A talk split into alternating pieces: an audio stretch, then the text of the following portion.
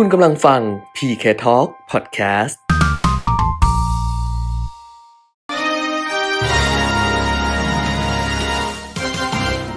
รายการเงินทองต้องรู้ โดยขวัญชนกวุฒิกุลและปิยมิตรยอดเมือง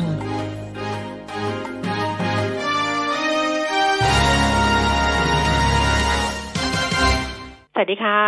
ต้อนรับคุณผู้ฟังทุกท่านนะคะ เข้าสู่ช่วงเวลาของรายการเงินทองต้องรู้ค่ะ วันนี้วันศุกร์ที่ 15 พฤษภาคม 2563 นะคะ เรากลับมาพบกันเหมือนเดิมเป็นประจำทุกวันจันทร์ถึงวันศุกร์ตั้งแต่ 10 นาฬิกาถึง 11 นาฬิกาค่ะ FM 90.5 MHz แล้วก็ผ่านทางเว็บไซต์ smartbomb.co.th แอปพลิเคชัน smartbomb radio นะคะ รวมถึง Facebook Live มิติข่าว 90.5 ด้วยค่ะ คุณผู้ฟังอยู่กับดิฉันขวัญชนกวุฒิกุลนะคะ ส่วนคุณปิยมิตรยอดเมืองวันนี้ติดภารกิจช่วงเช้าเล็กน้อย แต่ว่า ไม่ต้องห่วง เพราะว่าวันนี้เดี๋ยวเต็มเหยียดเลยเนื่องจากว่าคุณปิยมิตรเนี่ยอัดเป็นไฟล์เสียงเป็นคลิปเสียงนะคะ ที่ตอบคำถามคุณผู้ฟัง คิดว่าหลายท่านก็คงสงสัยในเรื่องนี้เหมือนกัน คือมีคุณผู้ฟังเนี่ยส่งคำถามมาใน Line แอด PK Talk แล้วก็สอบถามเรื่องของเครดิตเรตติ้งหรืออันดับความน่าเชื่อถือของหุ้นกู้ที่เข้าไปลงทุนว่า ถ้าเกิดว่าอันดับเครดิตเรตติ้งเนี่ย มันเป็นระดับ investment grade แล้วนะ คือจัดเอาไว้เนี่ย investment grade แต่ว่าเป็นล่างสุดอะค่ะ ตัวล่างสุดมีโอกาสไหมที่จะถูก downgrade ลงมา แล้วก็น่าลงทุนไหมถ้าเป็นแบบนั้นเนี่ย คือตอนนี้พูดกันเรื่องนี้เยอะมาก เพราะว่าก่อนหน้านี้นะคะหุ้นกู้ก็เยอะด้วย แล้วก็สองก็คือว่าหุ้นกู้ที่เป็น investment grade ก็มีก็เยอะนะ แต่ว่า ช่วงที่ผ่านมาทาง t r i s Rating เนี่ยนะคะ ซึ่งเป็นสถาบันจัดอันดับความน่าเชื่อถือ เขาก็ออกมาส่งสัญญาณเหมือนกันว่าเอออาจจะมีการปรับลดอันดับความน่าเชื่อถือของหุ้นกู้หรือตราสารหนี้ของบางบริษัทลงจากสภาพนู้นนี้นั้นอะไรประมาณเนี้ย อันเนี้ย ก็เลยทำให้คุณผู้ฟังมีคำถามแล้วก็กังวลใจนะคะ วันนี้คุณเปียมิตรตอบไว้ให้ เดี๋ยวรอฟังได้เลยใครสนใจเรื่องของการจัดเรตติ้งหุ้นกู้ การลงทุนในหุ้นกู้อะไรต่างๆ นะ ก็รอในช่วงท้ายของช่วงแรกดิฉันสรุปข้อมูลเสร็จ ดูประเด็นข่าวอะไรสำคัญสำคัญให้คุณผู้ฟังซึ่งมีไม่กี่ข่าวหรอกเนี่ยนะคะ แล้วคุณผู้ฟังก็ลองฟังดูกันละกันในช่วงท้ายๆของช่วงแรกนะคะ แต่ว่าช่วงที่สองวันนี้สำหรับนักวิเคราะห์ที่จะเข้ามาพูดคุยกับเรานะคะ จะเป็นคุณวิจิตอารยพิสิทธิ์ค่ะจากบริษัทหลักทรัพย์เมย์แบงก์กิมเอง เพราะฉะนั้นบอกตั้งแต่ต้นรายการเลยกันละกันสำหรับคนที่ฟังอยู่นะ ว่าถ้าจะฝากคำถามถึงคุณวิจิตนะคะ ในช่วงที่สองของรายการ ก็ทยอยฝากมาได้เลย เพราะเมื่อวานนี้คำถามที่เหลือๆอยู่นี่ส่ง ตอบไปเรียบร้อยแล้วนะ เพราะฉะนั้นใครที่จะเพิ่มเติมเข้ามานะคะ ฝากเข้ามาได้เลย หมายเลขโทรศัพท์ 0 2 3 1 1 6 0 5 1 ค่ะ 0 2 3 1 1 6 0 5 1 แล้วก็ Facebook นะคะ ขวัญชนกุธิกุลแฟนเพจ อีกช่องทางหนึ่งก็คือ Line at PK Talk นะคะ ได้ทั้ง 3 ช่องทางเลย ใครที่ติดตามทาง Facebook Live ของมิติข่าว 90.5 ค่ะ คือไอ้ Facebook Live เนี่ย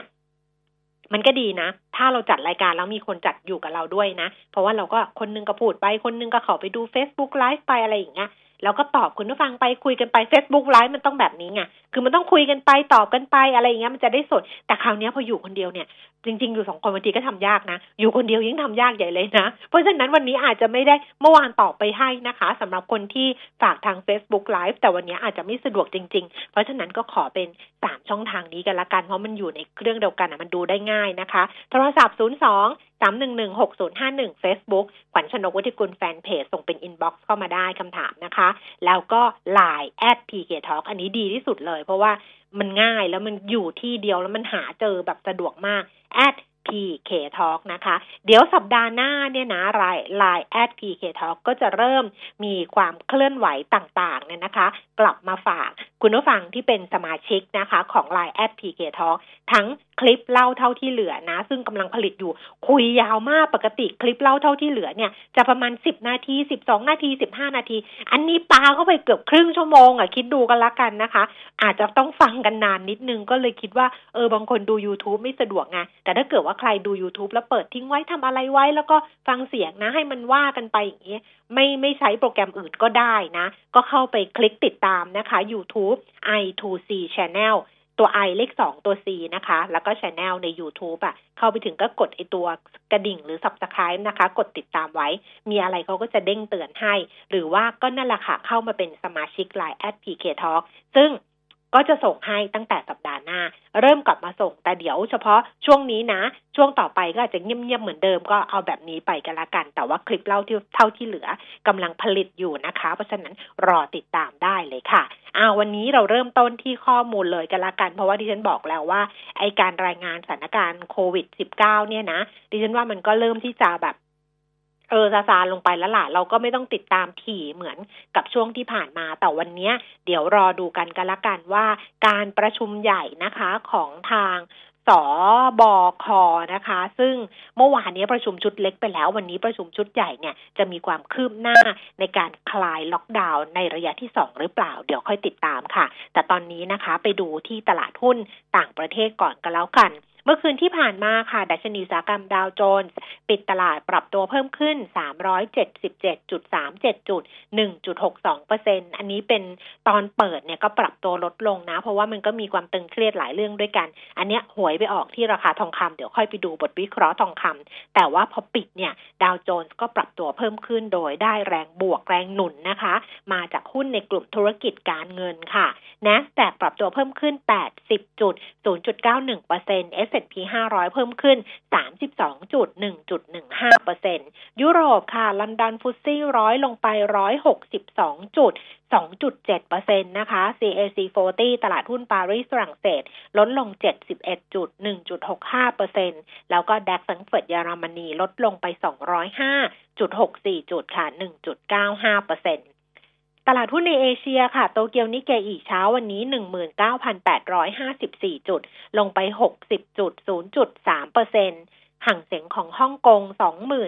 23,772 จุด ลดลง 58จุด0.2เปอร์เซ็นแล้วก็ตลาดหุ้นเซี่ยงไฮ้แต่ชนีคอมโพสิตนะคะ 2,869 จุด ลงไป 0.77 จุด 0.03เปอร์เซ็นค่ะ กลับมาดูความเคลื่อนไหวของตลาดหุ้นบ้านเราในเช้าวันนี้กันบ้าง ดัชนีราคาหุ้นก็ทรงทรงตัวนะคะ ดัชนีสูงสุดเนี่ย 1,289 จุด แล้วก็ต่ำสุด 1,279 จุด ล่าสุดค่ะ 10นาฬิกา15 นาที ดัชนีราคาหุ้น 1,282.11 จุดนะคะ ลงไป 1.71 จุด 0.13%มูลค่าการซื้อขาย 8,190 ล้านบาท Set 50 Index ค่ะ 15 นาทีแรก เคลื่อนไหวอยู่ที่ 856.62 จุด 0.51เพิ่มขึ้น 0.51จุด0.06%มูลค่าการซื้อขาย 4,650 ล้านบาท ดูต่อนะคะสำหรับหุ้นที่มีมูลค่าการซื้อขายสูงที่สุด10 อันดับค่ะ อันดับที่ 1 ปตท 35 บาท 50 ราคาเท่าเดิม แบม 23 บาท 30 สตางค์ เพิ่มขึ้น 20 สตางค์ สีตังแอโกรนะคะ 17 บาท 50 สตางค์ เพิ่มขึ้น 1 บาท 80 สตางค์ CPO 69 บาท 75 เพิ่มขึ้นขออภัยค่ะ ลดลง 50 สตางค์ ปตทสพ83 บาท เพิ่มขึ้น 1 บาท 25 สตางค์นะคะ KBank 83 บาท 50 ลดลง 75 สตางค์กาฟเอเนจี38 บาท 50 ปรับตัวเพิ่มขึ้น 25 สตางค์ มิ้นค่ะ 18 บาท 40 สตางค์ ลดลง 10 สตางค์ CRC 35 บาท 25 สตางค์ลดลง 75 สตางค์แล้วก็ CPF นะคะอยู่ที่ 29 บาท ปรับตัวเพิ่มขึ้น 25 สตางค์ค่ะ อัตราแลกเปลี่ยนเช้าวันนี้นะคะ ดอลลาร์บาทอยู่ที่ 32 บาท 7 สตางค์ต่อดอลลาร์สหรัฐ ในขณะที่ราคาทองคำนะคะ ขยับเพิ่มขึ้นค่ะ 1,732 เหรียญต่อออนซ์ ทอนออกมาแล้วเนี่ยขยับจากเมื่อเช้าเช้าเมื่อวานน่ะที่เราคุยกัน 24 ชั่วโมงเนี่ยขึ้นมาบาทละ 250 บาทนะ มาอยู่ที่ 26,050 แล้วก็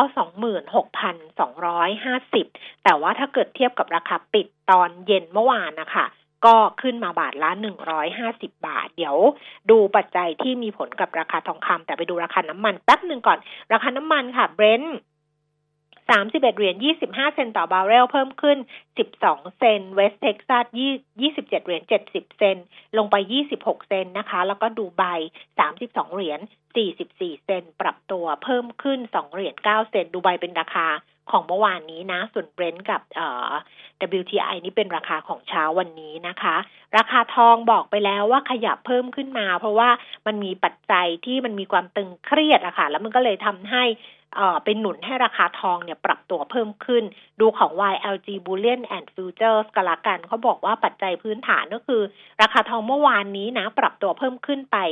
15 เหรียญ 92 เซนต์ต่อบาร์เรล เพราะว่าได้แรงหนุน จากไอตัวเลขของกระทรวงแรงงานสหรัฐนะคะ ที่เปิดเผยจำนวนผู้ขอรับสวัสดิการการว่างงานที่สูงเกินกว่าที่คาดนะคะ แต่ระดับ 2.98 ล้านรายในสัปดาห์ที่แล้วเขาบอกตอนนี้เนี่ย คนอเมริกันเนี่ยถูกปลดออกจากงานแล้วประมาณ 36.5 ล้านรายนะคะ คิดเป็นสัดส่วน 1 ใน 4ของประชากรในวัยทำงานทั้งหมดอะในเวลาเพียงแค่ 8 สัปดาห์เท่านั้นเอง เพราะว่ามันก็จากเรื่องของโควิด -19 เนี่ยแหละค่ะ นอกจากนี้นะคะ ราคาทองคำก็ยังได้รับแรงหนุนเพิ่ม จากความสัมพันธ์ระหว่างจีนกับสหรัฐที่ตึงเครียดมากขึ้น หลังจากที่เมื่อวานนี้นะคะ ประธานาธิบดีโดนัลด์ทรัมป์เนี่ยให้สัมภาษณ์กับทาง Fox Business บอกว่าเขาไม่สนใจที่จะสนทนากับประธานาธิบดีสีจิ้นผิงของจีนในขณะนี้นะคะ พร้อมกับแสดงความผิดหวังที่จีนเนี่ยล้มเหลวในการควบคุมโควิด -19 แล้วก็ขู่ด้วยว่าจะตัดความสัมพันธ์ทั้งหมดกับจีน มันมีหลายเรื่องเลยนะไอ้เรื่องตัดความสัมพันธ์ทั้งหมดกับจีนเนี่ย เรื่องทั้งอ ทั้งนักเรียนทั้งเรื่องการการศึกษาทั้งเรื่องโอ้ยอะไรเยอะแยะไปหมดเลยเพราะฉะนั้นเนี่ยไอ้ตรงเนี้ยมันก็เลยทำให้กลายเป็นความตึงเครียดขึ้นมาคือนอกเหนือไปจากเดี๋ยวสงครามการค้าจะกลับมาหรือเปล่าเนี่ยนะก็กลายเป็นความสัมพันธ์ระหว่างจีนกับสหรัฐเนี่ยแทบจะทุกมิติเลยที่ตึงเครียดจากเรื่องของโควิด -19 เนี่ยก็เลยทำให้ราคาทองเนี่ยกลายเป็น สินทรัพย์ปลอดภัย ซึ่งมีการกระตุ้นแรงซื้อกลับเข้ามาอีก ก็เลยทำให้ราคาทองนั้นปรับตัวเพิ่มขึ้นค่ะ ทาง YLG Bullion บอกว่าราคาทองเนี่ยขึ้นไปแตะระดับสูงสุดในรอบ 3 สัปดาห์นะคะ ไปอยู่ที่ 1,736 เหรียญต่อออนซ์แม้ว่าจะได้รับแรงกดดันจากการแข่งข้าของเงินสกุลดอลลาร์แล้วก็การปรับตัวเพิ่มขึ้นของของตลาดหุ้นสหรัฐแต่ราคาทองก็ยังปรับ ขึ้นไปได้นะ แล้วก็กองทุน SPDR เนี่ยนะคะ ก็ซื้อทองเพิ่มด้วยอีก 12.58 ตันค่ะ ตอนนี้เนี่ยถือครองอยู่ที่ 1,104.72 ตัน ซึ่งเขาบอกเป็นระดับที่สูงที่สุด นับตั้งแต่เดือนเมษายน 2013 เลยทำให้ในปีนี้นะ เฉพาะปี 2020 นะ ผ่านมาประมาณยังไม่ถึง 5 เดือนเนี่ย SPDR ซื้อทองคำเนี่ยเพิ่มไปแล้ว 211จุด 47 ตันค่ะ อันนี้ก็บอกว่าสะท้อนกระแสเงินทุนไหลเข้าไปในกองทุน ETF ทองคำยังคงแข็งแกร่งอยู่นะคะ ก็เลยเป็นปัจจัยที่ทำให้ราคาทองคำปรับตัวเพิ่มขึ้นของบ้านเราอะ เมื่อวานเมื่อวานนะ เมื่อวานหรือวันก่อนเนี่ย มีมีไอ้ผลมีดัชนีความเชื่อมั่นทองคำอืม ดัชนีความเชื่อมั่นทองคำของศูนย์วิจัยทองคำดิฉันไม่ได้เอามาอ่านให้ฟัง เพราะว่าเขาเพิ่มขึ้นอะบอกว่าในเดือนนี้เดือนพฤษภาคมเนี่ยความเชื่อมั่นนะคะ ยังคงปรับตัวเพิ่มขึ้นคือมองผู้ค้าทองรายใหญ่ในบ้านเราก็ยังมองทิศทางทองในขาขึ้นอยู่นะ อันนี้ก็สอดคล้องกันไปอ้าวอันนี้เป็นเรื่องที่หมดแล้วนะคะ ที่เกี่ยวข้องกับข้อมูลคราวนี้เนี่ยเรื่องที่เป็นประเด็นข่าวจะต้องติดตาม เมื่อสักครู่บอกไปแล้วว่าวันนี้นะคะ จะต้องดูกันว่าทาง สบคชุดใหญ่นะ จะว่ายังไงกับการประชุมชุดใหญ่ในวันนี้นะคะ เดี๋ยวก็คงจะมีมติออกมา ก็หลักๆ เนี่ยดูกันเรื่องของการเปิดห้างสรรพสินค้านั่นแหละค่ะคุณผู้ฟังว่าวันที่ 17 พฤษภาคม 17 คือวันอาทิตย์นี้นะ จะสามารถที่จะเปิดห้างได้หรือเปล่า แต่ส่วนใหญ่ก็คิดว่าน่าจะโน้มเอียงไปในทางที่เปิดห้างสรรพสินค้าได้ เพียงแต่ว่ายังเปิดไม่ได้นะที่เป็นบริการในห้าง เช่น โรงหนังอย่างนี้ยังเปิดไม่ได้ คาราโอเกะอย่างนี้ตู้เกม หรือว่าบรรดาโรงเรียนกวดวิชาสถาบันกวดวิชาอันนี้ก็ ยังไม่น่าจะเปิดได้ดิฉันกำลังดูพวกที่เป็นคลินิกเสริมความงามอะ่ะ เพราะว่าคุณสุภาพสตรีซื้อแพ็กเกจไว้ใช่ไหมคะ เหมือนกัน เขาต้องต่อให้เรานะ พูดถึงอะนะรถไฟฟ้ายังต่อให้เลยต่อแบบไอ้บัตรไอ้ตั๋วเดือนอะไรอย่างเงี้ย เพราะฉะนั้นแพ็กเกจพวกเนี้ยหัวหายไปตั้งนาน ต้องต่อให้เรานะ หมดอายุไม่ได้เดี๋ยวต้องไปคุยกับผู้ประกอบการ อันนี้ไม่รู้จะเปิดได้หรือเปล่านะ เอาแต่นวดเท้าอะนวดเท้าอาจจะได้ใช่ไหมนวดตัวสปาอย่างนี้ไม่แน่ใจ เพราะฉะนั้นเดี๋ยวคงจะต้องดูกันละค่ะว่าอันไหนเปิดได้แล้วก็อันไหนที่ยังมีความสุ่มเสี่ยงอยู่ ก็ค่อยๆคคลายมากไปเรื่อยๆ แต่ว่าการที่จะคลายได้มากแค่ไหนเนี่ย มันก็ขึ้นอยู่กับจำนวนตัวเลขของผู้ติดเชื้อแล้วก็การใช้ชีวิตแบบ new normal นะมาตรฐานเป็นวิธีเป็นชีวิตปกติภายใต้มาตรฐานใหม่นะ ทุกคนก็ต้องทำเหมือนกัน ดิฉันตอนนี้นะดิฉันรู้สึกว่าเออถ้าเราเดินออกจากบ้านอะเดินออกจากบ้านมาแล้วถ้าเกิดเราไม่ใส่หน้ากากเนี่ยนะเออ มันก็คงจะแบบแปลกดีเหมือนกัน เพราะเราชินแล้วเหมือนกันนะคะ กับการ ตอนนี้ก็ใช้หน้ากากผ้า ดิฉันใช้หน้ากากผ้าแล้วสบายมากเลย พูดได้ไหมอะพูดแล้วเดี๋ยวหาว่าขายของอะคือคือซาบีนาก็ส่งมาให้ใช้ ใช้หน้ากากผ้าของซาบีนาโอ้ลูกใช้แล้วรู้สึกดี เพราะว่าเคยมี คือดิฉันไม่ได้ใช้หน้ากากผ้ามาก่อน ส่วนใหญ่ก็จะเป็นหน้ากากที่เป็นหน้ากากแบบ หน้ากากกึ่งกึ่งหน้ากากอนามัยนะคะ แต่ไม่ใช่หน้ากากผ้าคือใช้ซ้ำไม่ค่อยได้ อันนี้เพิ่งจะรู้สึกว่าเออมันสถานการณ์อะไรมันดีขึ้นแล้วว่าเราก็เริ่มที่จะใช้หน้ากากผ้าแต่นี้เคยมีเพื่อนบอกเหมือนกันว่า เวลาเราไปซื้อผ้ามันจะไม่ดีอะไรอย่างนี้ใช่ไหมแต่ว่าอันเนี้ยที่ซาบิน่าก็ส่งมาให้ใช้เนี่ย มันมันสามารถที่จะป้องกันละอองน้ำฝุ่นแบคทีเรียอย่างเงี้ยค่ะเขาบอกว่าเขาคุยให้ฟังนะ ก็ไม่รู้ใช้ไม่ใช่นะเขาคุยให้ฟังเขาบอกว่า ผ้าที่ใช้อะ คือพอมันเป็นซาบีน่ามันก็แบบเออมาตรฐานผ้าไงคุณภาพผ้ามันก็ประมาณนึงผ้าที่ใช้เนี่ยคือผ้าที่ผลิตมาแล้วแบบกันแบคทีเรียมาเลยคุณผู้ฟัง ไม่ใช่ผ้าธรรมดาแล้วเอามามาชุบมาเคลือบมาอาบอะไรอย่างนี้ทีหนึ่งไม่ใช่ คือเป็นผ้าที่เขาบอกว่ามันมาแบบว่าแบบเป็นเป็นพิเศษเลยอะ เป็นพิเศษสำหรับการแบคทีเรียอะไรอย่างเงี้ยแล้วก็ถึงจะเอามาตัดแล้วมาประกบมาอะไรอย่างนี้ทีหนึ่งโอ้ใช้แล้วมันก็รู้สึก สบายดีค่ะ ตอนนี้เขาเริ่มน่าจะขายทางออนไลน์ก่อน เดี๋ยวรอห้างเปิดก็คงจะวางในช็อปเนี่ยนะคะ ก็เนี่ยมันก็เป็นมาตรฐานที่เราก็ต้องใช้แบบเนี้ย พอเราใช้ พอเราใช้ชีวิตแบบนี้ไปเรื่อยๆเนี่ยนะคะแล้วก็คุมเข้มตัวเองเรื่อยๆ เว้นระยะห่างเหมือนเดิม ดูแลเหมือนเดิม ความผ่อนคลายเนี่ยมันก็จะมากขึ้นเรื่อยๆ เพราะว่าทุกคนก็รู้แล้วอะเรียนรู้ไปมีประสบการณ์ไปแล้วจะทำยังไงเนี่ยนะคะ มันก็มันก็สามารถที่จะผ่อนคลายไปได้เรื่อยๆ แล้วก็ควบคุมการแพร่ระบาดหรือว่าปริมาณจำนวนของคนที่ติดเชื้อที่มันอยู่ในวิสัยที่จะดูแลกันได้ นี่ไม่รวม เดี๋ยว เครื่องบินเนี่ยนะ ก็จะเปิด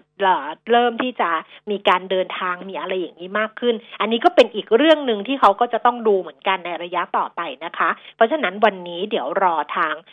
ศบคชุดใหญ่กันละกัน ว่าจะเป็นยังไงรวมถึงเรื่องของเคอร์ฟิวด้วย ว่าจะขยับจากสี่ทุ่มเนี่ยเป็นห้าทุ่มไหมวันนี้เดี๋ยวเที่ยงครึ่งนะคะ ก็รอการถแถลงจากคุณหมอทวีสินอีกทีหนึ่งก็ละกัน แล้วก็จะได้ทราบว่าเป็นยังไงนะอะอันนี้เป็นเรื่องที่เราจะต้องติดตามวันนี้ส่วนเรื่องเมื่อวาน เมื่อวานคือเรื่องอะไร เมื่อวานคือเรื่องของการบินไทย ปรากฏว่าที่บอกว่าคุยกันไปใช่ไหมดิฉันก็นั่งฟังข่าวอยู่เหมือนกัน กระทรวงการคลังไม่ได้มานะ เออกระทรวงการคลังไม่ได้มา คุณอุตมะก็ไม่ได้มารัฐมนตรีคลังไม่ได้มา แล้วก็รองนายกสมคิดอะซึ่งดูด้านเศรษฐกิจก็ไม่ได้มา คนที่มาก็จะเป็นคุณอนุทินชาญวีรกุล รองนายกรัฐมนตรี ต้องบอกว่ารองนายกรัฐมนตรีในฐานะกำกับกระทรวงคมนาคมนะ บางคนบอกว่าไปจำคุณอนุทินว่าเป็นรัฐมนตรีสาธารณสุขแล้ว เอ้ยไปทำไมอะไรอย่างเงี้ย คุณอนุทินเป็นรองนายกที่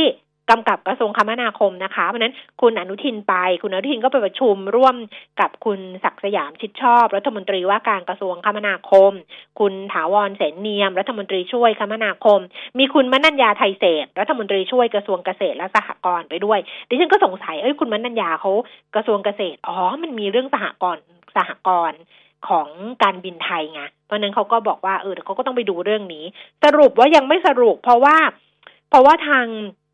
สุดท้ายแล้วเนี่ยก็ต้องรอว่าคือครั้งที่ไม่ได้มาเนี่ยนะคะ อย่าไปมองว่าขัดยงขัดแย้งอะไร คือเขาบอกว่าที่ครั้งไม่ได้มาก็เพราะว่าคุณอุตมะบอกว่าเดี๋ยวไปรอให้กระทรวงคมนาคมเนี่ยทำแผนให้เรียบร้อยก่อน แล้วก็ค่อยเอามาพิจารณาด้านการเงินที่กระทรวงการคลังรับผิดชอบ แต่ว่าการประชุมเมื่อวานเนี่ยมันก็ยังไม่ได้ข้อสรุปหรอกเพียงแต่ว่ามันก็อาจจะเห็นอะไรที่ที่มัน พอจะเป็นลางๆได้มากขึ้น แล้วก็กระแสส่วนใหญ่เนี่ย ก็โน้มเอียงไปทางว่า เอ๊จะไปฟื้นฟูกิจการคือ เข้ากระบวนการฟื้นฟูกิจการตามกฎหมาย ล้มละลายน่าจะเป็นทางเลือกที่ดีหรือเปล่าสำหรับการบินไทยในตอนนี้นะคะ อันนี้คุณจักริดพาราพันธกุลรักษาการแทนกรรมการผู้อำนวยการใหญ่การบินไทยนะคะ ก็รักษาการดีๆค่ะ คุณจักริดก็บอกว่ารัฐมนตรีคลังไม่ได้เข้าร่วมประชุมด้วย ก็เป็นการหารือกันเองภายใน กระทรวงคมนาคมนะคะ โดยเฉพาะประเด็นปัญหาของการบินไทยที่มีการแสดงความเห็นกันหลากหลายในสังคมโซเชียลเนี่ย ส่วนการปรับปรุงแผนฟื้นฟูการบินไทยก็อาจจะเสนอคอรมอในสัปดาห์หน้าเนี่ย ไม่ทัน เพราะต้องใช้เวลาในการแก้ไขปัญหา โดยเฉพาะไอ้ 23 จุดเสี่ยงอะให้หมดก่อน ขณะนี้ก็อยู่ระหว่างการดำเนินการ ส่วนประเด็นที่การบินไทยจะเข้าสู่ขั้นตอนการล้มละลายฟื้นฟูกิจการตามกฎหมายล้มละลายหรือไม่เนี่ยคุณจักริดบอกว่าขณะนี้ก็ยังตอบไม่ได้ เพราะมันเป็นเรื่องของการตัดสินใจของระดับสูงเท่านั้นนะคะ แต่ว่า ก็มีนะมีรายงานข่าวจากทางกระทรวงคมนาคมเนี่ยบอกมาเหมือนกันว่าเออมันก็มีความเป็นไปได้ ที่จะแก้ไขปัญหาด้วยกระบวนการทางศาลโดยอาจจะยื่นเข้าสู่กระบวนการล้มละลายกลาง เพื่อให้การบินไทยเนี่ย เริ่มฟื้นฟูธุรกิจ โดยปราศจากภาระการใช้หนี้ที่เป็นปัญหาผูกมัด เมื่อวานเราคุยกันไปแล้วใช่ไหมคะว่า ถ้ายื่นเข้ากระบวนการเนี่ยฟื้นฟูกิจการ สู่ศาลล้มละลายกลางเนี่ยมันก็จะสต็อปเรื่องของหนี้ต่างๆเนี่ยอัตโนมัติเลยเจ้าหนี้ก็ยุ่งไม่ได้ เพราะว่าเขาก็ต้องว่ากันไปตามแผนฟื้นฟูและกิจการมันก็ว่ากันไปได้ เพราะฉะนั้นก็มันก็เอียงไปทางนี้ค่ะ แต่ว่ามันจะใช่ไม่ใช่ก็ต้องว่ากันอีกทีหนึ่งนะคะ แล้ววันนี้บอร์ดการบินไทยก็จะมีประชุมตอน9โมงแต่ว่าจะไม่มีการถแถลงผลการประชุมนะ ส่วนเรื่องของสหกรณ์การบินไทยนะคะ คุณพิเชษวิริยะพาหาอธิบดีกรมส่งเสริม สหกรณ์บอกว่าในขณะนี้สหกรณ์การบินไทยเนี่ยยังสามารถดำเนินการได้ตามปกติ แม้ว่าองค์กรจะเกิดปัญหาขึ้น แต่ก็ไม่ได้กระทบกับสหกรณ์แต่อย่างใด แต่ว่ากรมส่งเสริมสหกรณ์ก็เฝ้าระวังนะคะแล้วก็เข้าไปดูแลติดตาม สถานการณ์ของสหกรณ์การบินไทยทุกวัน รวมทั้งกำชับให้คณะกรรมการสหกรณ์เนี่ยทำความเข้าใจกับสมาชิก จะได้ไม่เกิดปัญหาการถอนเงินจากสหกรณ์มากเกินไปมากเกินไป แล้วเดี๋ยวมันจะไปกระทบเรื่องของสภาพคล่องของสหกรได้อีกนะอะอันนี้ก็เป็นเรื่องของการบินไทยที่ต้องรอละค่ะ ว่าจะเป็นยังไงแต่คอรมอบอกเข้าอาทิตย์หน้าไม่ทัน เพราะว่าต้องไปแก้ไอ้ยี่สิบสามจุดเสี่ยงอะปัญหาต่างๆ ให้เรียบร้อยอีกทีหนึ่งก่อนนะคะสองเรื่องแล้วนะสบคที่ต้องติดตามวันนี้การบินไทยยังไม่จบนะ อีกเรื่องหนึ่งโอ้โห ล้นหลามจริง ๆ คุณผู้ฟัง เมื่อวานนี้นะ เปิดจองวันแรกพันธบัตรออมทรัพย์รุ่นเราไม่ทิ้งกัน เมื่อวานคือเฉพาะจองจะผู้สูงอายุนะหกสิบปีขึ้นไปนะคะ ผู้สูงอายุที่มีอายุหกสิบปี ปรากฏว่าพันธบัตรออมทรัพย์เนี่ยรุ่นพิเศษเขาจะออกมาห้าหมื่นล้านใช่ไหมคะ แล้วจะขายสามระลอกอะระลอกแรกคือช่วงที่หนึ่งก็คือ อันเนี้ย ผู้สูงอายุขึ้นไปสัปดาห์ที่สองนี่จะกำหนดให้รายย่อยซื้อ แล้วก็มีวงเงินเท่าไหร่เท่าไหร่อย่างเงี้ยนะแล้วก็สัปดาห์ที่สามคือยี่สิบแปดพฤษภาคมเนี่ยก็จะเป็นประชาชนทั่วไป แล้วก็นิติบุคคลที่ไม่ได้แสวงหากำไรจากการเข้าไปซื้อแบบไม่จำกัดวงเงินอะไรเงี้ยนะคะ ปรากฏว่าแค่ระลอกแรกนะ คือเมื่อวานวันเดียวเนี่ยนะสิบสี่พฤษภาสำหรับท่านผู้สูงอายุหกสิบปีขึ้นไป ยอดจองเนี่ยสองหมื่นห้าพันล้านนะคะ ครึ่งหนึ่งเลยอะ่ะครึ่งหนึ่งของจำนวนที่เปิดขายทั้งหมดนะคะ คุณพัติเซียมงคลวานิชผู้อำนวยการสำนักงานบริหารหนี้สาธารณะกระทรวงการคลังบอกว่า เมื่อวานวันแรกนี่ยอดจอง 25,000 ล้าน คิดเป็น 50%ของวงเงินที่เปิดขายทั้งหมด 50,000 ล้านนะคะ ยอดจองเฉลี่ยเนี่ยประมาณรายละ1ล้านบาทค่ะ ส่วนใหญ่ก็จองซื้อรุ่น 5 ปีเขามี 5 ปีกับ 10 ปี รุ่น 5 ปีเนี่ยสัดส่วนประมาณ 60% 10 ปีก็สัดส่วนอยู่ที่ 40%นะคะ แต่คุณแพัทิเซียบอกว่า เฮ้ยที่น่าดีใจถึงว่าเฉลี่ยรายละล้าน แต่ว่ามีคนจองแบบขั้นต่ำ1,000บาทด้วย อันนี้ก็สะท้อนที่เห็นว่า เออ เข้าถึงรายย่อยจริง ๆ นะคะ เพราะว่าคนที่จอง1,000บาทก็มี แล้วก็ได้ด้วยนะ เพราะว่านี่เขาเปิดจองให้ผู้สูงอายุเพราะนั้นก็ไม่มีเงื่อนไขอะไรที่จะไม่ได้อะแต่นี้คุณแพตริเซียบอกว่า สาเหตุที่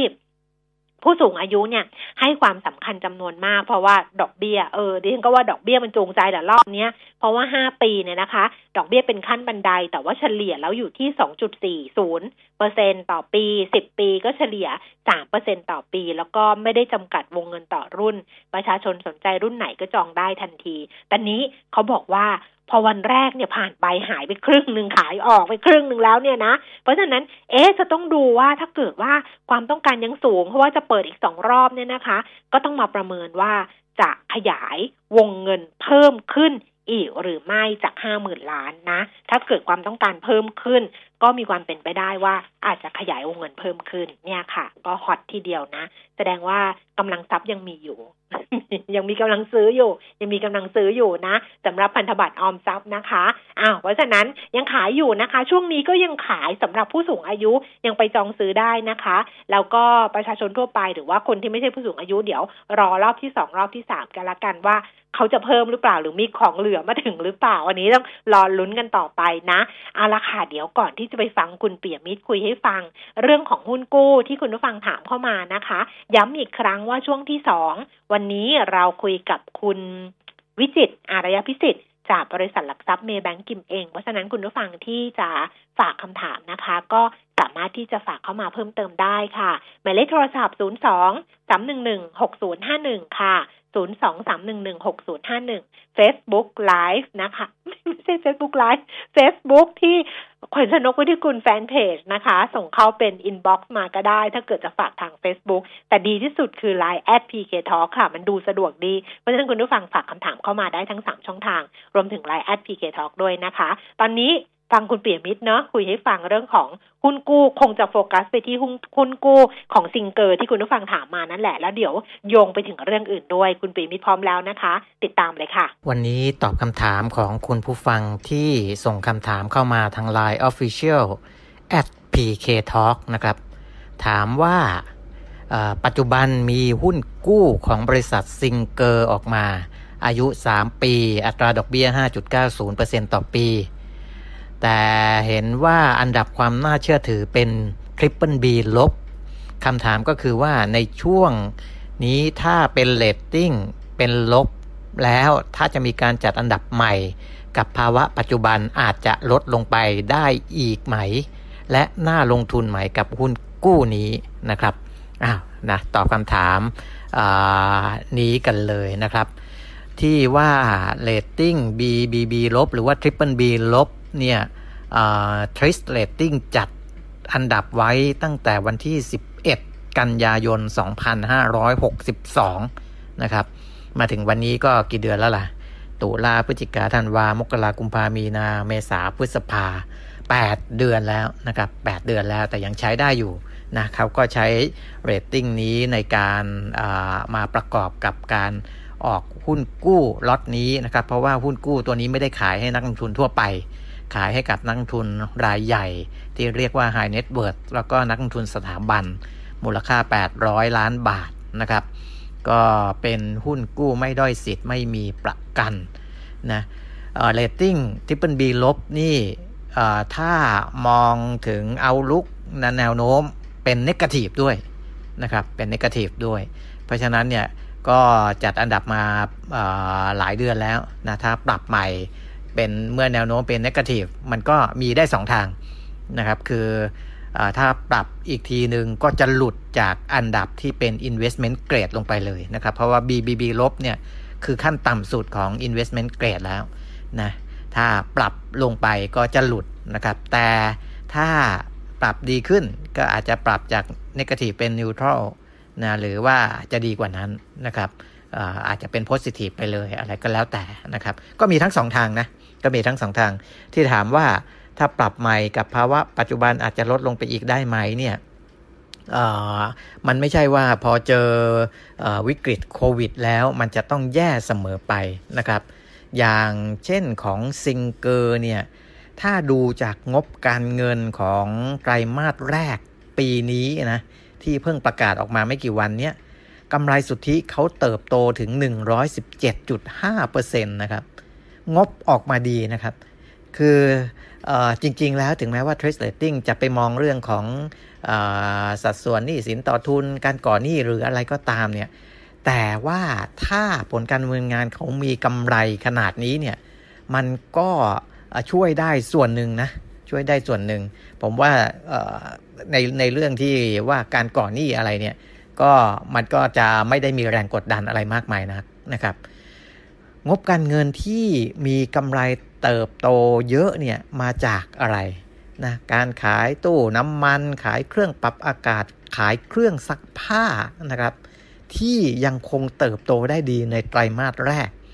แล้วก็กำไรไตรมาสแรกที่บอกเติบโต 117.5%นี่คือทำได้ 87 ล้านบาท จากงวดเดียวกันของปีก่อนทำได้ 40 ล้านบาทนะจะเห็นว่าเติบโตเยอะแล้วก็ผู้บริหารก็ออกมาให้ข่าวว่า ที่ขายสินค้าได้ดีเนี่ยเพราะว่าถึงแม้ว่าโควิดจะทำให้ผลได้รับผลกระทบบ้างในช่วงจริง ๆ ปลายปลายไตรมาสหนึ่งแล้วนะ แต่ว่าคนขายของซิงเกอร์เนี่ยเขาจะเข้าไปถึงกลุ่มผู้ซื้อตามบ้านนะก็จะไม่ได้รับผลกระทบมากนักในเรื่องของของการปิดห้างร้านอะไรต่างๆนะครับ อันนั้นส่วนหนึ่งนะครับคือการขายสินค้าขายดี นะแต่ว่าในแง่ของรายได้อีกส่วนหนึ่งของเขาเนี่ยมาจากการที่ขายแบบให้มีการผ่อนชำระนะก็เหมือนกับเช่าซื้ออะไรประมาณนั้นนะครับ โดยในส่วนนี้เครื่องใช้ไฟฟ้าเนี่ยประมาณ 42%นะที่มีการผ่อนชำระ แล้วก็มีสินเชื่อทะเบียนรถอีก 49%นะมีซื้อเครื่องจักรใหม่ 9%นะครับ อันนี้ในในในไตรมาสแรกที่ตัวเลขออกมาอย่างนี้เนี่ยดีกว่าที่คริสได้คาดไว้นะเพราะว่าในตอนที่คริสเขาทำเรตติ้งเนี่ยเป็นการปล่อยสินเชื่อในพวกของเครื่องใช้ไฟฟ้าเนี่ยค่อนข้างเยอะนะในสัดส่วนที่เยอะกว่านี้นะครับก็คือประมาณ 70%เลยนะแล้วก็ที่เหลือก็เป็นในส่วนของทะเบียนรถแล้วก็อื่นๆนะครับ ซึ่งการใช้ ไปปล่อยเครื่องใช้ไฟฟ้าเยอะ 70%เนี่ยถ้าเรามองเรื่องของโควิด อาจจะได้รับผลกระทบบ้างนะครับ เพราะว่าคนที่ซื้อเชื่อเหล่านี้เนี่ยส่วนใหญ่ก็เป็นคนระดับที่ทำงานแล้วก็ได้รับผลกระทบ หรือว่าเป็นอาชีพอิสระอะไรต่างๆนะที่ได้รับผลกระทบจากโควิดนะครับ แต่ปรากฏว่าก็เขาก็พยายามปรับตัวนามาเป็นในเรื่องของใช้สินเชื่อทะเบียนรถยนต์เนี่ย มากขึ้นทริสเนี่ยลงไว้ในตัวของเครดิตบอกว่าเขาพยายามจะปรับให้สัดส่วนของสินเชื่อที่มาจากทะเบียนรถยนต์เพิ่มขึ้นเป็น 40%ภายในสิ้นปี 2562 แต่ปรากฏว่าขึ้นมาเป็นถึง 49%นะสามก็แสดงว่าอยู่ในสิ่งที่ได้คาดการไว้แล้ว แล้วก็ดีกว่าที่คาดนะครับ เพราะว่าสินเชื่อที่เกี่ยวข้องกับทะเบียนรถเนี่ย ก็ส่วนใหญ่จะไม่ไม่ค่อยเป็นนิเสียเท่าไหร่นะเพราะว่าผู้ที่ใช้รถก็ไม่อยากจะถูกยึดไปนะครับ ก็ในเรื่องของผลการดำเนินงานออกมาค่อนข้างดีนะทีนี้อัตราผลตอบแทนที่เขาให้เทียบกับอายุ 3 ปี ให้ดอกเบี้ยสูงถึง 5.9%จะเห็นว่าสูงกว่า หุ้นกู้อื่นๆ ค่อนข้างมากเลยนะครับ ในอายุเท่าเทียมกันทำไมซิงเกอร์ถึงกล้าให้ระดับนี้ ถ้าเราไปดูธุรกิจที่ออกหุ้นกู้ และเป็นธุรกิจที่เขาเอาเงินจากการออกหุ้นกู้ไปใช้ในการปล่อยสินเชื่อต่อนะครับ อย่างซิงเกอร์นี่เขาก็เอาไปปล่อยต่อนะ เพราะว่าเวลาคนมาซื้อสินค้าเขาเขาก็ให้ให้เหมือนกับเชื่อด้วยนะผ่อนชำระอะไรต่ออะไรเนี่ยก็เหมือนกับเอาเงินตรงนี้ไปปล่อยต่อ ซึ่ง ไอ้เงินที่เขาเอาไปปล่อยต่อเนี่ยได้รายได้ดีกว่าที่เขามาให้กับผู้ถือหุ้นกู้คือ 5.9%เขาถึงให้ตรงนี้ได้นะครับ เพราะฉะนั้นถ้าดูคือถ้าไม่ใช่ธุรกิจแบบนี้เนี่ยแบบซิงเกอร์แบบที่เอาเงินที่กู้จากประชาชนทั่วไป แล้วมาปล่อยกู้ต่อเนี่ยแล้วมาให้ดอกเบี้ยสูงขนาดนี้ก็อาจจะอาจจะน่ากังวลเหมือนกันนะแต่อันนี้ก็มีเหตุผลนะมีเหตุเป็นผลหนึ่งคือ เรตติ้งถึงแม้ว่าจะเป็นเรตติ้งที่จัดไว้หลายเดือนแล้ว แต่ก็อยู่ใน investment grade 2 คือผลตอบแทนค่อนข้างสูงนะครับ3คือผลการดำเนินงานไตรมาสแรกออกมาดีนะอันนี้ก็ไปตัดสินใจกันดูแล้วกันว่า ผมก็ไม่มีข้อติติงอะไรนะครับสำหรับนักลงทุนรายใหญ่ และนักลงทุนสถาบันที่จะดูในเรื่องของการเข้าไปลงทุนในบริษัทนี้นะนอกนั้นก็ไปดูเรื่องของความเสี่ยงธุรกิจ นะย้อนหลังนะไปดูเรื่องของกำไรที่ผ่านๆมาดูเรื่องของกำไรสะสมดูอะไรเขาก็ยังยังรักษาสถานะของเขาต่อไปได้ ถึงแม้ทางด้านของคริสเองอาจจะพูดไว้นิดหนึ่งนะว่าอาจจะเป็นเรื่องของการก่อหนี้หนี้สินต่อทุนอะไรต่างๆ ที่อาจจะเพิ่มสูงขึ้นนะครับอ่านะในเรื่องของเรต ติ้งในเรื่องของอายุผลตอบแทนนะผมก็ดูไปถึงหุ้นกู้ตัวอื่นๆ ที่ปิดการขายไปด้วยแล้วเนี่ยนะครับ ก็จะเห็นว่าก่อนหน้านี้ CGH นะคันทรี่กรุ๊ปโฮลดิ้งก็ออกหุ้นกู้ 2 ปี ให้อัตราดอกเบี้ย 6.75%ต่อปี อันนั้นก็คือเรตติ้ง BBB ลบ หรือว่า Triple B ลบ Stable นะจริงๆเรตติ้งเขาก็อาจจะดูดีกว่าซิงเกอร์นิดหน่อยตรงที่เป็น Stable แต่ว่าการจัดอันดับเรตติ้งก็ตั้งแต่ 16 ตุลาคม 2562 นะใกล้เคียงกับช่วงที่จัดอันดับของซิงเกอร์เหมือนกันนะเราก็ลองไปดูเทียบเคียงกันนะคันทรี่กรุ๊ปนี่ให้ดอกเบี้ยสูงกว่านะในขณะที่อายุสั้นกว่าก็จริง แต่ว่าก็ค่อนข้างที่จะ ทุ่มทุนเหมือนกันนะทุ่มทุนอันนี้เขาปิดจองซื้อไปแล้วนะครับพูดให้ฟังเฉยๆนะครับว่าว่าก็มีบางบริษัทก็ออกหุ้นกู้ก็ทุ่มให้เลยนะครับในในระดับนี้นะอันนั้นก็ความเสี่ยงก็จะสูงขึ้นอีกนิดหนึ่งนะครับ หรือว่าอย่างบางบริษัทที่ปิดการขายไปแล้วเหมือนกันนะ Triple B ลบแนวโน้ม Negative อย่างทรัพย์ศรีไทย แต่อันนี้เนี่ยจัดอันดับใหม่ เลยล่าสุดนะ TRIS Rating จัดอันดับเมื่อ 21 เมษายน 2563 ก็คือใหม่สดๆ ร้อนๆ เลยนะครับให้ดอกเบี้ยของหุ้นกู้อายุ 1 ปี 6 เดือนที่ 5.70%ต่อปีนะครับ ก็ใกล้เคียงกับของซิงเกอร์นะ 5.7 ซิงเกอร์ให้ 5.9 นะครับ แต่ว่าของทรัพย์ศรีไทยเขาอายุน้อยกว่านะ ก็ 1 ปี 6 เดือนกับซิงเกอร์อายุ 3 ปี นะก็คงประมาณนี้นะครับ ก็ไปเปรียบเทียบกันประมาณนี้นะผลตอบแทนอายุ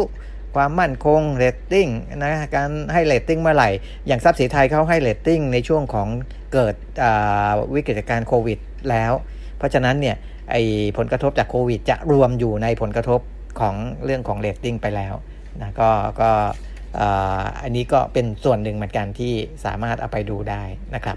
อะประมาณนี้นะครับคงน่าจะได้คำตอบครบถ้วนสำหรับกรณีนี้ครับ ค่ะคุณผู้ฟังคะโดยสรุปก็คือว่าการขยับเรตติ้งนะคะของทาง TRIS Rating อันนี้ยกตัวอย่างกรณีของซิงเกอร์เป็นต้นเนี่ยนะคะ ดูรอบกันละกันเพราะว่าจริง ๆ เขาไม่ได้เขาก็ไม่ได้ปรับเครดิตบ่อยอะค่ะเพราะนั้นการที่จะถ้าไม่ได้มีอะไรมากระทบจริง ๆนะคะ หรือว่าการปรับอันดับ ล่าสุดเนี่ยการจัดอันดับล่าสุดของทริสบางทีเขาก็รวมเรื่องของโควิด -19 ไปเรียบร้อยแล้ว เพราะฉะนั้นถ้าสงสัยก็ดีที่สุดคือเข้าไปดูค่ะว่า TRIS Rating จัดอันดับเมื่อไหร่ แล้วเขาไม่ได้ไม่ได้ทบทวนบ่อย เขาก็จะมีรอบในการทบดวนทบทวน 6 เดือน ปีหนึ่งหรืออะไรประมาณนี้ค่ะแล้วก็ในการทบทวนแต่ละครั้งนั้นเขารวมปัจจัยลบเข้าไปแล้วหรือยังอันนี้ก็เป็นเรื่องที่เราจะต้องไปทำการบ้านเพิ่มเติมเองนะคะอะช่วงหน้าเดี๋ยวกลับมาคุยกันกับคุณวิจิตอารยพิสิทธิ์นะคะ จากเมย์แบงกิมเองตอนนี้พักครู่หนึ่งค่ะวันนี้ 4 จังหวัด ที่หมอกรอยู่ห่างจากครอบครัว 3 ตำบล ที่ป้านิดอยู่ห่างจากลูก 2 เมตร ที่พลอยอยู่ห่างกับแม่ เพราะวันนี้ยิ่งห่วงยิ่งต้องห่าง ขอบคุณทุกระยะห่างที่ร่วมกันเสียสละ เพื่อผ่านวิกฤตนี้ไปด้วยกัน ปตท สารพลังใจ we fight together 1 กิโลเมตรร้อยกิโลเมตร หรือหมื่นกิโลเมตร เครื่องยนต์ที่คุณรักก็ยังทนทานและคงประสิทธิภาพ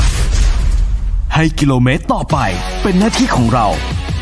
เวนลอย ลูกพิแคนระดับโลกที่ผู้ใช้ยานยนต์ วางใจ เวนลอย ลื่นเหลือล้น ทนเหลือหลาย ปัญหาจุกจิกกวนใจเรื่องบ้าน น้ำไม่ไหล ท่อน้ำรั่ว ผนังมีรอยแตกร้าว หาทางออกไม่ได้ ต้องมาที่นี่ รายการคลินิกคนรักบ้าน เปิดสายถามตอบปัญหาเรื่องบ้าน พร้อมอัปเดตข่าวสารแวดวงอสังหาริมทรัพย์ เปิดคลินิกทุกวันเสาร์ 11 โมงถึงเที่ยง กับหนูนาลัคนาสุริยง และอาจารย์ตีอุดมสุขเล็กสงวนศักดิ์ในรายการคลินิกคนรักบ้านทางมิติข่าว 90.5 มิติข่าว 90.5 สะท้อนทุกเรียมมุมของความจริง สนับสนุนโดย น้ำมันเครื่องเวลลอย ลื่นเหลือล้น ทนเหลือหลาย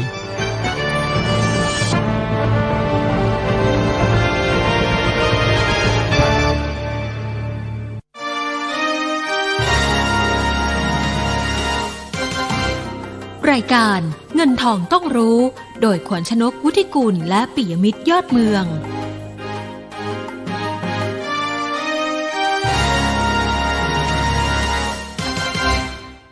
ช่วงที่สองของเงินทองต้องรู้นะคะ คุณผู้ฟังอยู่กับดิฉันขวัญชนกค่ะ และเดี๋ยววันนี้เราคุยกันกับคุณวิจิตอารยพิสิทธิ์นะคะ จากเมย์แบงกิมเอง ก็คำถามเพิ่มเติมไม่น่าจะต้องส่งแล้ว เพราะว่าเวลาเหลือประมาณนี้นะคะ เราสรุป ตลาดหุ้นนิดเดียวค่ะ ดัชนีราคาหุ้น 1,280.38 จุด ลงไป 0.02 จุด มูลค่าการซื้อขาย 14,270 ล้านนะคะ ส่วน SET50 854.96 จุด ลงไป 1.15 จุดค่ะ มูลค่าการซื้อขาย 8,300 ล้านบาท คุณวิจิตรรอสายแล้วนะคะ คุณวิจิตรคะ สวัสดีค่ะ ครับ สวัสดีครับ พี่ฝันชนกแล้วก็ผู้ฟังครับ ค่ะ ตอนนี้งบการเงินควอเตอร์แรกก็ออกมา คือวันนี้ต้องออกกันพรึบพรับแล้วใช่ไหม เออใช่อันอันนี้ก็มีผลไหมกับตลาดหุ้นหรือว่ามีไปก่อนหน้านี้แล้ว คือผมว่าตัวตัวหลังๆที่ออกเนี่ย ผลประกอบการอาจจะไม่ได้เด่นมากเพียงแต่ว่าเป็นจะเป็นตัวเล็กหน่อยหนึ่งนะครับ ก็ไม่ได้อิมแพคกับตลาดมากมายนะนะครับวันสุดท้ายจริงๆเนี่ยก็เช้าวันจันทร์เพียงแต่ว่ารอบนี้ต้องบอกว่ามีสัญญาณของการแพร่ระบาดโควิดดังนั้นเนี่ยก็ถ้าเกิดบริษัทไหนที่โดนปัญหาโควิดจริงๆเนี่ยก็ยังสามารถที่จะยื่นขอนะครับในการเลื่อนส่งงบได้เหมือนกันอยู่นะครับรอบรอบนี้ต้องบอกว่า เป็นรอบของการอนุโลมที่แต่ว่าโดยรวมเนี่ยผมว่าเอ่อส่วนใหญ่ก็ออกมาค่อนข้างแทบจะหมดแล้วแหละนะครับ ตัวสำคัญสำคัญนะครับ ตัวหุ้นใหญ่ๆนะครับ อืมอืมอะคราวนี้ปัจจัยที่มันมีผลกับตลาดหุ้นในช่วงนี้ เรื่องอะไรแล้วมันจะส่งผลกับตลาดหุ้นในทิศทางไหนบ้างคะโอเคที่เกิดปัจจัยเนี่ยต่างประเทศคงต้องจับตาในเรื่องของภาพการแพร่ระบาดของตัว second wave ก่อนนะครับ ตอนนี้ค่ะแต่ละคนเนี่ยเริ่มกลับมาเปิดแล้ว ถ้าเกิดมีสัญญาณของการ เกิด second wave เนี่ยคือการแพร่ระบาดในรอบที่สองเนี่ยแน่นอนเศรษฐกิจถ้ากลับมาปิดล็อกกันล็อกประเทศกันอีกรอบหนึ่งอันนี้เศรษฐกิจค่อนข้างเหนื่อยนะครับ แล้วก็อีกจุดหนึ่งภาวะในเรื่องของอปัญหาสงครามการค้านะครับ ครึ่งปีแรกเราไม่ได้พูดเลย ตอนนี้เริ่มมีจังหวะในการที่ฝั่งของตัวโควิดเนี่ยเบาๆแล้วนะครับ ตลาดอาจจะกลับมาเล่นประเด็นในเรื่องของตัวสงครามการค้าเพิ่มเติมแล้วคงต้องจับตาท่าทีของโดนัลด์ทรัมป์แหละหรือว่าท่าทีทุกอย่างของเขาเนี่ยจำเป็นจะต้อง ผื่อใจไว้บ้างในเรื่องของที่เอา aggressive มากๆ เนี่ยอ่าก็ต้องกังวลในเรื่องของคะแนนเสียง เพราะว่าปลายปีเนี่ยจะเลือกตั้งอเมริกาอีกรอบหนึงแล้วนะครับ ทีนี้ปัจจัยในประเทศ ปัจจัยในประเทศที่ต้องติดตามในระยะสั้น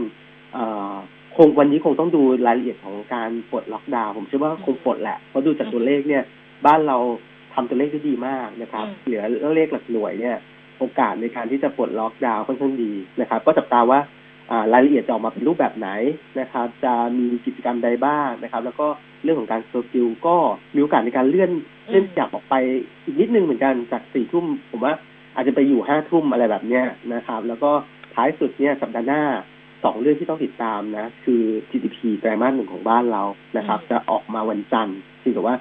ก็ไม่คงไม่ได้มากมายนักนะครับ น่าจะลบติดลบสักประมาณสามเปอร์เซ็นต์กว่าๆแล้วก็ค่ะ ตัวหนึ่งกลางสัปดาห์เป็นการรายงานของตัวกรงงนะครับ ก็จับตากันว่ารอบนี้จะคัดอัตราดอกเบี้ยหรือเปล่านะครับค่ะแต่ว่าจริงๆ ตอนนี้ผมว่าใช้นโยบายทางด้านของการคลังเนี่ย น่าจะได้ประโยชน์ได้อืมเห็นผลมากกว่าการเงินนะครับอืมประมาณนี้อือหืออะตอนนี้ที่รอรอกันอยู่เนี่ยมันจะส่งผลกับตลาดหุ้นทางไหนล่ะคะ เออผมว่านะถ้าเกิดในเชิงของตัวการปลดล็อกเรื่องของล็อกล็อกค่ะดาวน์เนี่ย เชิงบวก เพราะว่าค่ะต้องการเดินหน้าต่อนะครับเพียงแต่ว่าเราก็ต้องเบนไปสองขาระหว่าง เศรษฐกิจกับสาธารณสุขนะครับเพียงแต่ว่าอืมกลับมาเปิดล็อกก็ดี แล้วผมเชื่อว่าบ้านเราเนี่ยอาจจะไม่เหมือนต่างประเทศ บ้านเรามีการตื่นตัวในเรื่องของการทำโซเชียลดิส a ทนซิ่งกันค่อนข้างสูงนะครับการระมัดระวังค่อนข้างสูงเดี๋ยวนี้อาจจะไม่ได้กลับมาเป็น second wave แบบเวอร์ๆเหมือนเหมือนประเทศเพื่อนบ้านได้เหมือนกัน ผมว่าถ้าเกิดมันมันคุมได้แบบเนี้ยโดยบ้านตลาดยังคงพอได้อยู่นะครับมีจุดเดียวของตลาดเนี่ยคือ คนจะพูดกันว่า value valuation ของตลาดเนี่ยที่เล่นกันกรอบ PE สูงนิดนึงเพราะว่าตลาดบ้านเราแข็งกว่าประเทศเพื่อนบ้านนะครับค่ะนี่จะทำให้ตลาดดึงขึ้นไปแรงๆเนี่ยยากนิดนึงอืมนะครับที่ว่าคงต้องกลับมาดูหุ้นแบบรายตัวแหละ ผมว่าอือหือไม่ว่าอินเด็กซ์จะแย่หรือว่าดีขนาดไหนเนี่ยในในเชิงของตัวหุ้นรายตัว บางตัวก็อาจจะสามารถต้านทานภาวะตลาดได้อยู่อยู่เหมือนกันนะครับ อืมก็นั้นก็ต้องก็ต้องเลือกใช่ไหมคะก็ต้องเลือกใช่ตอนตอนเนี้ยตอนเนี้ยที่ที่เราหยิบมาเป็น top pick แล้วก็เลือกแล้วคิดว่าน่าสนใจเนี่ยมันประมาณไหนคะคือกลุ่มหลักเนี่ยผมว่าล้อกับฝั่งสัญญาณของตัวเศรษฐกิจโลกเนี่ยผมว่าคงไปที่กลุ่มพลังงาน ยังคงมองเดิมว่าพลังงานค่อนข้างเด่นวันนี้เราเลือกตัวของ SPRC เป็น top pick ของเราวันนี้นะครับ ก็เช้านี้ตอบรับค่อนข้างดีบวกขึ้นไปประมาณสักสี่เปอร์เซ็นต์เออหลักๆ ผมว่า Energy เนี่ย มันจะเป็นตัว drive ตลาดรอบนี้ของ ของของบ้านเราขึ้นไปนะครับ ไม่ว่าจะเป็นต้นน้ำเนี่ยน้ำมันดิบมันมันมันตอบรับเชิงลงไปเยอะแล้วแหละ ตอนนี้ผมว่าทุกอย่างมันพยายามจะขาบวก ถ้าจะบวกดีมากๆจากตาโควิดอย่างเดียว โควิดเป็นตัวที่ทำให้ความต้องการน้ำมันดิบเนี่ยหดตัวลงไปเลย ถ้าโควิดกลับมาแน่นอนกลุ่มพลังงานจะยกแผงขึ้นมานะครับ แล้วก็ลงกันโคตรแรกกำไรแย่จะเป็นฟักลอสโคตรสองว่ามันจะไม่เกิดแล้ว ดังนั้นเนี่ย กลุ่มโรงกลั่นต้อง outperform กลับขึ้นมา ประมาณนี้ผมว่าเอาชุดในเรื่องของตัวกลุ่มทางด้านพลังงานเนี่ย มาขับเคลื่อนตลาดเป็นชุดหลักแล้วกันนะครับ แล้วก็สลับกับพวกเศรษฐกิจในประเทศ พวกค้าปลีกไฟฟ้าพวกนี้ผมว่าก็น่าสนใจค่ะมีคุณผู้ฟังถามมาบอกว่ามีหุ้น GPSC อยู่ แต่อยากจะขายแล้วเปลี่ยนไปซื้อกันกุลดีไหมเอ่อถ้าถ้าบอกในเชิงของตัวภาพระยะกลางยาวเนี่ย ผมว่า GPSC ปลอดภัยมากกว่ากันกุลเพียงแต่ว่าระยะสั้นโอเค ปีนี้เป็นปีที่ดีของกันกุลครึ่งปีหลังเนี่ยจะเป็นปีที่เขาเรียกว่าแนวโน้มของการรับรู้ของตัวเมกะวัตต์ของเขาเนี่ยมันจะสูงดังนั้นเนี่ยครึ่งปีหลังกับกันกุลเนี่ยยังค่อนข้างเด่นนะครับดังนั้นเนี่ยถ้าคนเล่นระยะสั้นกันกุลก็อาจจะเป็นตัวหนึ่งที่น่าสนใจเป็นว่ากลางยาวผมว่าถือแล้วปลอดภัยสบายใจนะ GBC ครับอืมอืมค่ะ สีตรังซื้อได้ไหมคะ สีตรังแอโก โอเค สีตรังอะ คือกำไรเพิ่งรายงานเมื่อวานเย็นนะฮะเมื่อวานเนี่ยตอนเย็นคือออกมาค่อนข้างเด่นมาก เยอะมากจริงๆเพราะว่าเขาได้อ่าเรื่องช่วงบวกจากตัวประเด็นโควิดแหละ มีมีบริษัทลูกคือถุงมือยางนะครับ ซึ่งรีเอ่อในฝั่งของตัวรายได้เยอะเพียงแต่ว่าวันนี้ผมว่าราคาหุ้นจริงๆ มันก็พยายามที่จะตอบรับปัจจัยบวกมาแล้วเนี่ยถ้าเกิดใครเล่นคงไม่ใช่จังหวะในการเข้าไปไล่ราคากันนะครับ ผมว่าราคาหุ้นมันตอบรับบวกไปพอสมควรแล้วครับสี่ตัง ค่ะอะไปต่อนะคะ BTS Jeep ค่ะ BTS GIF นะคะ คุณผู้ฟังถามว่าเมื่อวานทำไมราคาลงแรง มีเรื่องอะไรหรือเปล่าขอแนวรับ มีอยู่แล้วบ้างที่เจ็ดบาทห้าสิบทำยังไงดีอีกท่านหนึ่งบอกว่า ยังไม่มีจะเข้าไปซื้อรับปันผลยาวเอ่อได้ไหมจะลดความเสี่ยงจากการขาดทุนเงินต้นได้ไหมคะอะคือในเชิงของปัจจัยลบของระยะสั้นของ BTS เนี่ยผมว่าอาจจะเป็นในเรื่องของภาพรวมการดิเลย์นะครับของ เส้นสีเหลืองชมพูนะครับ ก็อาจจะเป็นจุดหนึ่งที่ทำให้ BTS เนี่ยเหนื่อยเหมือนกันนะครับแต่ว่าในภาพระยะกลางยาวเนี่ยสำหรับตัว BTS Chip เนี่ย ผมเชื่อว่าท้ายที่สุดเนี่ยถ้าทุกอย่างมันกลับมาเขาอยู่ในโซนที่ปกติ การเดินรถไฟฟ้าปกติคนเข้าไปใช้เหมือนเดิมนะครับเขาก็จะสามารถกลับมาจ่ายปันผลได้อัตราที่โอเคนะครับ ก็ต้องบอกว่ากลางยาวเนี่ยเห็นด้วยในการตั้งรับนะครับที่ว่าระยะสั้นก็ รอให้ราคามันหยุดลงแล้วกันเพราะว่าสัญญาณเมื่อวานเนี่ยไหลลงแรงแล้วก็เช้านี้ยังมีจังหวะในการปรับตัวย่อต่อนะครับ แนวรับถัดไปของตัว BTS Gift เนี่ย อยู่ในโซนสักประมาณหกบาทเก้าสิบมันเป็นเป็นเป็นโลคราวที่แล้วนะครับ ก็ไม่ควรที่จะหลุดนะครับ ในฝั่งของอการเล่นสั้นนะครับถึงว่ากลางยาวผมว่า ผมชอบนะสำหรับตัว BTS Gift สามารถซื้อลงทุนได้เพราะว่าปันผลก็ยังอยู่ในโซนที่ค่อนข้างดีนะครับ ค่ะ CPO กับ CPF ตัวไหนน่ารับมากกว่ากันขอรับแนวต้านด้วยค่ะ โอเค ภาพระยะสั้นเนี่ยก็ต้องบอกว่า CPF เด่นกว่านะครับกำไรก็ออกมาค่อนข้างแข็งแกร่งในช่วงไตรมาสหนึ่งไตรมาสสองเนี่ยคิวันคิวนะครับ อาจจะดรอปมาเพราะว่าไตรมาสหนึ่งดีจริงๆ แล้วตอนนี้ราคาเนื้อสัตว์เนี่ยหมูไก่ค่อนข้างแผ่วลงมานะครับเพียงแต่ว่าถ้าดูไตรมาสสองปีนี้เทียบกับปีที่แล้วผมว่า CPF ยังทำผลงานปีนี้ได้ดีกว่าปีที่แล้วนะครับดังนั้นนี่ก็ ภาพรวมของกำไรเนี่ยผมว่าปีนี้ค่อนข้างใช้ได้สำหรับตัว CPF ส่วน CPO เนี่ย คนจะคิดว่าในเชิงของตัวงบแต่ว่าสองค่อนข้างแผ่วพอสมควรเพราะว่าของเรามันชัดดาวไปนะครับ แล้วก็แมคโครเนี่ยจะไม่ได้เด่นเหมือนเร่งซื้อกักตุนสินค้าเหมือนไตรมาสหนึ่งเดือนนี้ CPO เป็นหุ้นถ้าถ้าเลือกสองตัวระยะสั้นเนี่ยผมว่า CPF เด่นกว่านะครับ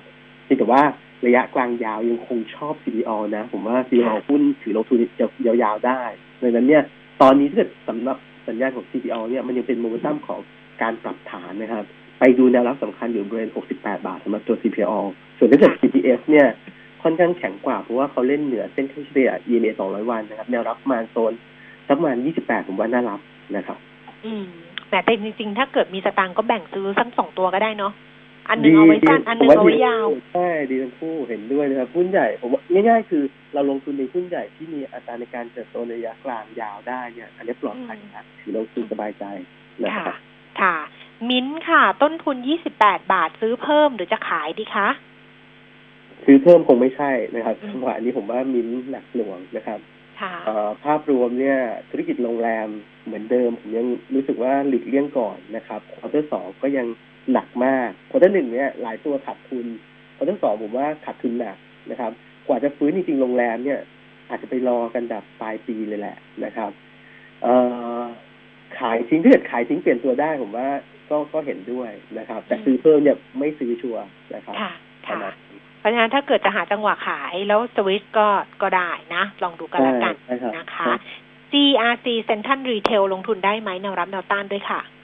โอเคถ้าเกิดภาพลงทุนเนี่ยผมว่าพอได้หรือว่าระยะสั้นเนี่ย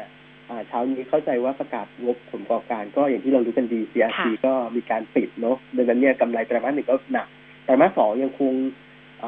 มีโอกาสที่จะปรับตัวลงต่อในเชิงกำไรนะครับเพียงแต่ว่าภาพกลางยาวก็ CRC ก็รอหาจังหวะในการตั้งรับกันจริงๆ รอบนี้เขาไล่ขึ้นมาเร็วอะ คือประมาณ 20 กว่าเข้ามา 30 กว่าขึ้นมา 10 บาทเลยนะครับสำหรับหุ้นใหญ่เยอะ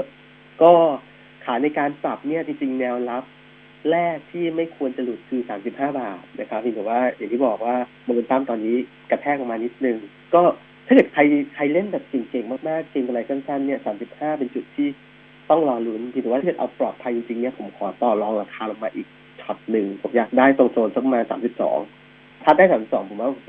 นะครับแต่ช่างไม่ได้แพงด้วยค่ะค่ะแบมค่ะ บอกว่างบออกมาไม่ค่อยดีแต่ราคาไม่ลงรอรับที่ราคาเท่าไหร่คะ คือแบมเนี่ยผมพูดไปในในในลูกค้าของเราหลายครั้งแล้ว ว่าแบมว่าหนึ่งเนี่ยจะ forecast มาเจ็ดร้อยซึ่งเช้านี้ออกมาหกร้อยเก้าสิบกว่า ก็อินไลน์กับที่ตลาดเราแล้วก็ตลาดคาดนะครับดังนั้นเนี่ยไม่ลงเพราะว่ากำไรไม่ที่เซอร์ไพรส์นักวิเคราะห์นะครับ เป็นไปตามที่คาดอยู่แล้ว ทีนี้โมเมนตัมช่วงถัดไปผมว่าแบมจะไม่ค่อยฟื้นตัวกลับได้นะหลังจากที่ปลดล็อกข่าวร้ายแล้วนะครับในเชิงปันผลง่ายๆ คือ เราตั้งไว้หนึ่งบาทต่อหุ้นเนี่ย ตั้งไว้แล้วก็หารด้วยราคาหุ้น ถ้าได้ยูที่เหมาะสมผมว่าน่าลงทุนง่ายๆง่าย ๆ คือ ถ้าหนึ่งหารยี่สิบอะ คือห้าเปอร์เซ็นหนึ่งหารยี่ห้าคือสี่เปอร์เซ็นตอนนี้มันอยู่ยี่สามแสดงว่าปันผลมันประมาณสักสี่เปอร์เซ็นกว่าดังนั้นเนี่ยผมว่าโซนยี่สิบถึงยี่ห้าเป็นกรอบในการสะสมครับน่าน่าสนใจผมว่าดามเป็นหุ้นตัวหนึ่งที่ลงทุนระยะกลางยาว เพื่อรับปันผลเนี่ย อันนี้อุ่นใจครับ ค่ะค่ะอะสุดท้ายนะคะทิสโก้ค่ะ ถามว่าอยากจะเข้าไปซื้อราคาจะลงไปกว่านี้อีกไหม อยากจะเข้าไปซื้อผมเหมือนเดิมนะ กลุ่มแบงก์ส่วนตัวไม่ชอบนะครับ กลุ่มแบงก์ผมว่ายังเป็นตัวหนึ่งที่กำไรไตรมาสสองไตรมาสสามอาจจะแผ่วมา แล้วก็ปีหน้ายังคงถูกเรียกว่า disruption นะครับอันนี้คือหลักๆทิสโก้จุดเซ็กซี่ของเขาคืออะไรคือจ่ายปันผลสูงมาก และจ่ายครั้งเดียวจ่ายตอนช่วง ครึ่งแรกของปี ซึ่งจ่ายไปแล้วนะครับในนั้นเนี่ยพูดอะไรก็ตามที่หมด story แบบนี้แล้วเนี่ย ผมว่ารอครับถ้าเกิดจากเล่นทิสโก้จริงๆเนี่ยไปรอปลายปีเลย แล้วเก่งกำไรในช็อตที่สักประมาณทุกปีเนี่ย เมษาเขาจะจ่ายปันผลดังนั้นเนี่ยตั้งแต่มกราเนี่ย ผมว่าเป็นโอกาสในการค่อยๆซื้อทิสโก้มกราปีหน้าเลยนะ แล้วก็ใกล้ๆเมษาเนี่ย ใกล้ๆจ่ายปันผลก็ราคาหุ้นจะไล่ขึ้นมาก่อน ก็ไปขายก่อน XD นะครับตรงโซนเนี้ย XD ไปแล้วนะ ผมว่าโมเมนตัมยังยังไม่ค่อยได้สำหรับกลุ่มธนาคารพาณิชย์นะครับ ยังไม่เอาแล้วกันนะครับสำหรับกลุ่มธนาคารพาณิชย์ครับได้เลยค่ะ วันนี้ขอบพระคุณคุณวิจิตค่ะครับสวัสดีครับขอบคุณค่ะ สวัสดีค่ะ คุณผู้ฟังคะเวลาหมดแล้วนะคะ วันจันทร์กลับมาเจอกันวันนี้ลาไปก่อน สวัสดีค่ะ